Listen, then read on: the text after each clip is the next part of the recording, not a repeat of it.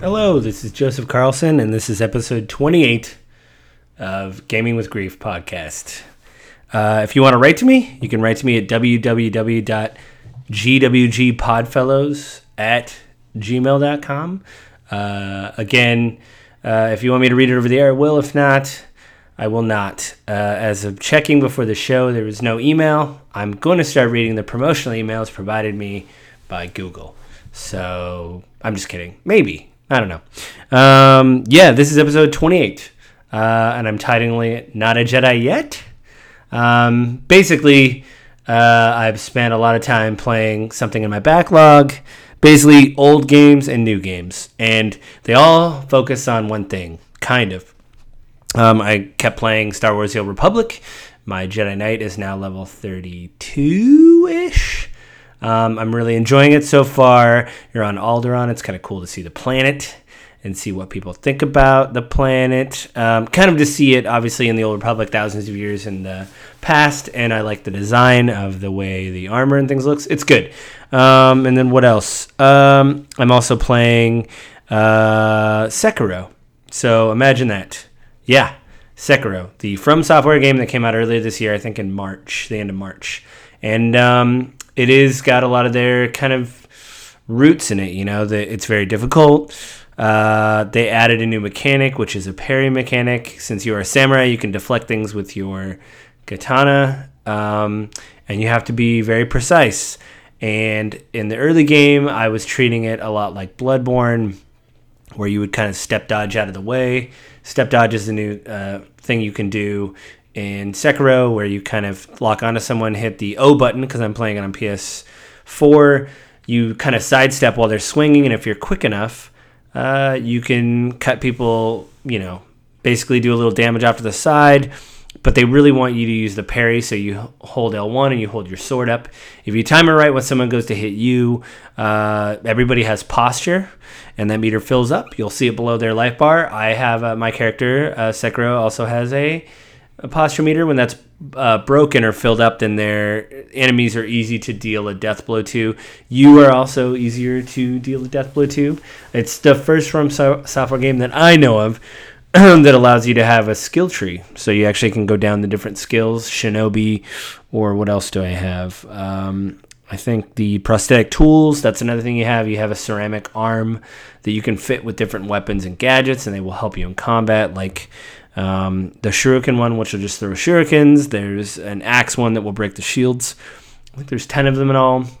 You have a healing thing, just like Dark Souls. You have a gourd, a healing gourd that you drink from. It only has so many uses until you rest at a shrine, which is kind of a bonfire, if you remember with Dark Souls. So everybody respawns, but you can start over again. Long story short, I played the game probably like 5 or 6 hours. It didn't click with me. And then I was watching some videos online about, you know, if you played a lot of From Software games, you kind of get in the same habits. I played Demon's Souls. I spent about 73 hours. I completed it. I did not platinum it on PS3. But, you know, you learn about dodging, and I was very defensive. So you have to learn about things like that. And this is different. Like, you really have to press the attack in this, and I like that. There was one boss that I just beat called Lady Butterfly. She's, since you're a ninja / samurai shinobi, she is one of your trainers, and she is very difficult. She is fast, and I kept pressing the attack. I step dodged around her and basically hit her on the side and just kept doing that because she's very quick and you can sidestep. And I just kept basically trying to make a circle around her and just hit her just a little bit. And I've tried several other times to beat her.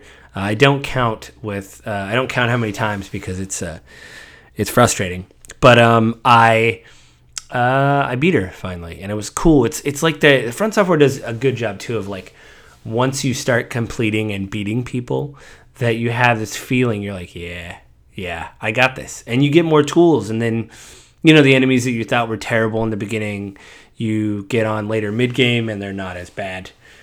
So I like it a lot. It's probably like $20 right now. You can probably find it online for like $20. It's very good. I recommend it. It came out, like I said, beginning of this year, Sekiro, Shadows Die Twice. You also, since the title, Shadows Die Twice, you have the ability to respawn. There's different ways you can do that. It'd be a long video for me to get into that. You can look at YouTube comments or YouTube videos to see how to do that, but you have the ability to pop up once you've been killed in battle. And you can use it tactically where you pop up and run away, or you can pop up and stab some lower level enemies in the back. Hasn't worked for bosses yet. But yeah, it's a really good game. I like the style of it. It is in ancient Japan. And I think a lot of people are saying that, like, oh, we want a ninja game. From Software's done this kind of like European thing with Demon's Souls and Dark Souls, like European inspired. You know, there's castles and knights and things like that. And then in Bloodborne, it was this very Victorian, like, architecture, like 1800s London, and just gross, and everything had to do with blood. Everything was either drenched in water or you were covered in blood. I spent a lot of time with Bloodborne, but I haven't finished it. I do want to finish it. I don't know if I'm going to platinum it. It's kind of a steep hill to climb. I think I set way too many unrealistic goals for myself where I say, man, I think I'm going to go through this. I'm going to platinum it, and then you find out, like, oh, it's got 3 endings. And you can manipulate saves and do it in one, but I'm like, nah, maybe I'll play it again. I don't know if I'm going to do that, I'll be honest. But I do want to see Sekiro through. I heard there's 4 endings in this one. This actually has the most straightforward story out of a From Software game. Demon's Souls, I don't know what was happening. I had to read wikis and things like that.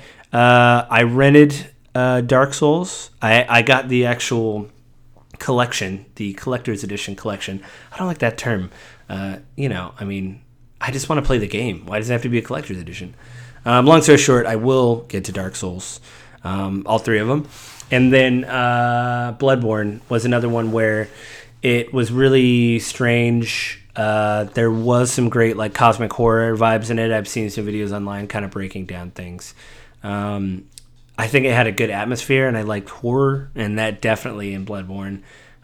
You see some of the bosses, and they are nightmare fuel. That phrase gets used quite a bit to describe things, but it was how my experience is. So, long story short, check out Sekiro or any other From Software games. They are difficult, though, so, you know, stick with it. And then the last Jedi-related thing is for my birthday. My birthday's in a few days. My wife bought me Star Wars Jedi Fallen Order. And it is very good. I am having a problem with a big frog I'm fighting right now because coming from Sekiro to this, I keep hitting the wrong button, and it's not helping me to get the boss when instead of doing a strike, I do like a forced freeze, which is your first ability. You basically freeze time. You give you time to leap out of the way or something like that. So, yeah, cool. I probably fought the thing like 10 times. Haven't won yet. Because I suck. But again, I think it's because I just was playing Sekiro, so I have to like rewrite the buttons in my head and figure out what I'm doing. I met a beautiful, really great droid named BD. I went through the first kind of section of the game, which is cinematics, introducing to the character, Cal Kestis. He's pretty cool. I like him. A lot of people said in reviews I've heard that he's kind of a blank slate. He is. But I like that you do see there's a lot of pain and stuff, you know, because he's obviously a Jedi on the run. If you can't tell, I mean, it's what it says in the back of the box, spoilers. So all that kind of stuff. I mean, I like it so far. You know, the sound design's good. There's a couple technical things I'll kind of float through. I'm in balancing on a lot of pipes on the first level, you know, trying to get to different areas. You do like a T-pose thing to get through these areas, like a balancing act. And I've noticed I've kind of... Sometimes my ankles appear through the pipes, and then it like corrects itself. Sometimes when I hit the ground, I'll start jerking around and stuff like that. But I don't know. Other than that, I have noticed the load times are very egregious. I have a launch PS4, and I've counted several times. It's about 55 seconds between load screens. So if you're having a problem with the boss like I've had, you're going to be waiting a while. So basically when that was happening, I just... set up this podcast to start recording the podcast so that way I could get everything down. But it is good so far. I want to see where things go. I do already like the side characters. Some people help you. There's very few side characters. You basically have your droid and 2 people in a ship that are helping you. That's good so far. I want to see where the story goes. You go to this first planet to kind of start your quest. I'm not going to give away what it is, but they also do a good job of telegraphing like, hey, there's some secrets here. Here's how many secrets they are. You've found this many things. The map is this % complete. And I like stuff like that. So, you know, instead of like looking at video after video like I've done for Sekiro, because some of that stuff is pretty obtuse, this is a good way to say, oh, okay, I've completed this. I can move on. And I like that because in the game, reviews and things I found, and I think the one thing I found so far is you just find in-game items to either affect your lightsaber, like your hilt, make it look differently or something like that, or basically like a new poncho, you find crystals to change color of your lightsaber, stuff like that. I really enjoy it. I've heard very good things about it, except obviously there's some technical issues, which other people have commented on. There are reviews from GameSpot and IGN. I've read Kind of Funnies or listened to their impressions. There is some technical stuff. The load times are pretty bad, though, 55 seconds between. That could be something that may be able to be fixed in a patch, though. So I do recommend Star Wars Jedi Fallen Order. And just to get the last bit of off-topic Star Wars news is I've watched the 4th episode of The Mandalorian. I enjoyed it, but I think it was kind of a strange detour. I mean, not to get into any big things. Basically, this, in my opinion, is a fugitive story. That's all I'm going to say. And it seemed like this week it kind of just held in place. So maybe there's going to be a big reveal in episode 5. Maybe we'll see things drastically change. But this seemed kind of like a weird, like a very side questy thing to do in a video game when you say to someone, oh no, I'll take care of that thing for you. I mean, there's this big thing I have to do in a game, but you know what? You seem like nice people, so I'm going to do what you ask me to do. But I did like it, just not as much as I think the other 3 episodes. I still think it's good. What else? So that's all the Star Wars stuff I have for you. The other thing is I got to play more Pokemon Sword and Shield. Now, let me just start out by saying, I'm not a big Pokemon fan. I might have talked about this last week. I'm not sure. But, so I'm not a big Pokemon fan. But I played more into this. I think the presentation is really good. Obviously, with the Switch, graphically, they do a lot of things. I'm just about to the first gym. I played for like another hour or so, caught some more Pokemon. I've really been sidetracked a lot with the game of just catching Pokemon. You know, that whole thing of like, gotta catch them all is like a real thing. It makes me really want to go out and catch this stuff, which is weird. Some of the names are strange, but you realize that they're just animals. I think I mentioned that last week. I've still found a bunch of animals. I've also found some crazy, just weird things that make no sense. I heard there's 400 Pokemon in this one, so I don't know if I'm going to catch all 400, I'll be honest. But it is something I have a good time with. I don't think I'm going to be professional anytime soon and go to Poke tournaments or Pokemon tournaments or whatever, but I think that I will keep playing this game while I enjoy it. Strangely enough. So last week I said I was going to watch Race Witch Mountain, which I got the name wrong. It is not Race to Witch Mountain. That is a new one that came out with The Rock. What I watched is the original weird Disney movie that came out in 1975 called Escape to Witch Mountain. This was on Disney Plus, and it is so weird.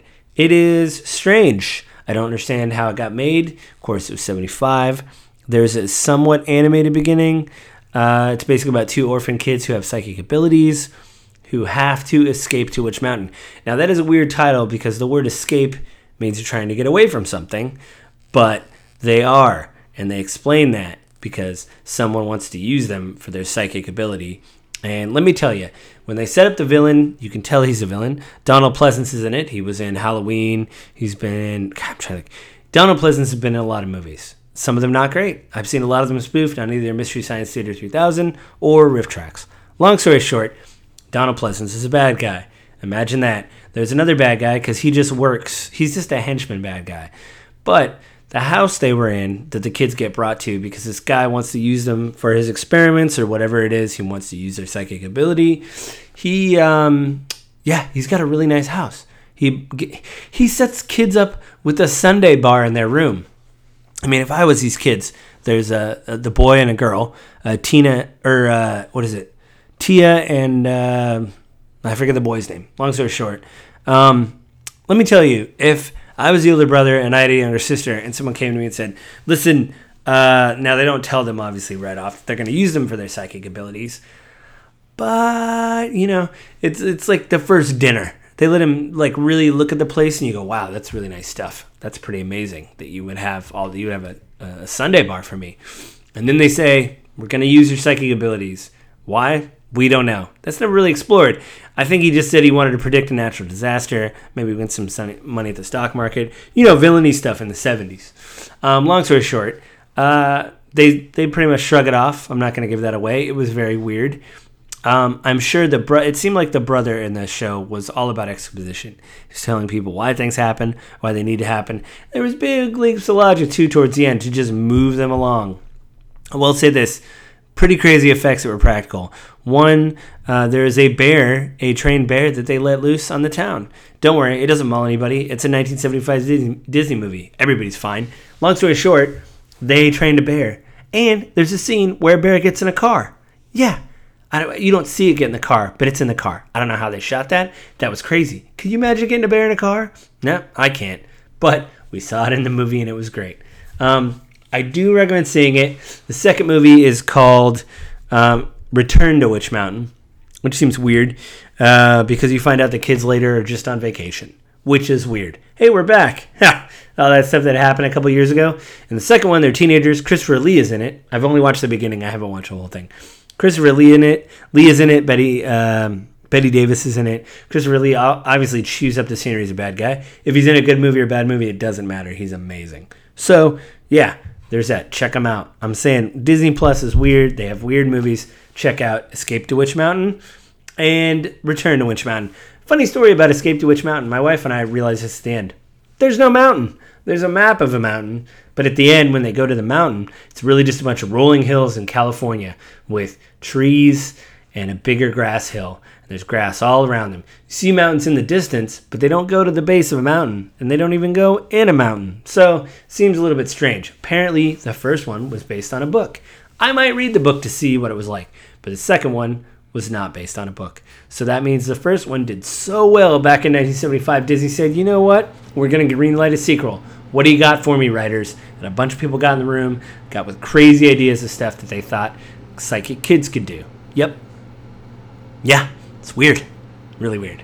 What else? I don't know. Next week, I don't know. I think I want to do a bigger deep dive into Sekiro next week because as I was playing it, death is a major, major component of the game. And as you know, listening to this podcast, death is kind of a thing here at the podcast, for good or bad. So Sekiro I might talk about more, because there's some very interesting ways that they deal with death. Like I said, you respawn when you die in the game. But I think I'm going to talk about it more, because it fascinates me how a company like From Software has focused so much on death. And not only the themes of the game. I know themes sometimes a dirty word. I don't really care. There's so much in the game that is unique, but it all has to focus on death or rebirth or cycles, or Sekiro of coming back from the dead, or being gift. Like, it all has to do with death. So I think maybe I might do a little bit of a bigger dive into From Software stuff. I will obviously talk more about probably Fallen Order, because I will be playing that. I'm probably going to log off of here and play that a little bit more, just to try to get my feet wet and see if I can do it. It's going to be a little bit shorter episode this week, but I'm experimenting with some stuff. I have to work next week. I had vacation. We had the Thanksgiving holiday. But I have to work next week. But I'm thinking Saturday, I think I'm going on a trip. My birthday is next Wednesday. So my wife has told me to not plan anything for the weekend. So I don't know what's going to happen, guys. I'm sure it's all going to be good, though. But I don't know. Again, if you want to write to me, go to www.gwgpodfellows@gmail.com. Or you can go to www.gamingwithgrief.com. Click on the video, which is basically just a thumbnail of the audio of this from SoundCloud. You can leave a comment below. I will read it under the I will read it if you want me to read it. If you don't want me to read it, I won't read it. I'm still working. I'm debating whether to transfer all of these services to another service where, one, it'll be cheaper because I'm paying for everything out of pocket, and two, I think it exports everything to iTunes, and I'm still working on that, but I'm slow and I don't understand how that works. So I am working on that. Have a good week out there. I will see you guys next week, and I will probably talk about my birthday because it'll be the big 4-0, And wow, I'm 40 years old, and I made it. I made it, everybody. I'm this old. As my mother used to say, you made it another year without me killing you. And I thought that was weird when I was 32, but you know what? It could happen. She could just bust right in.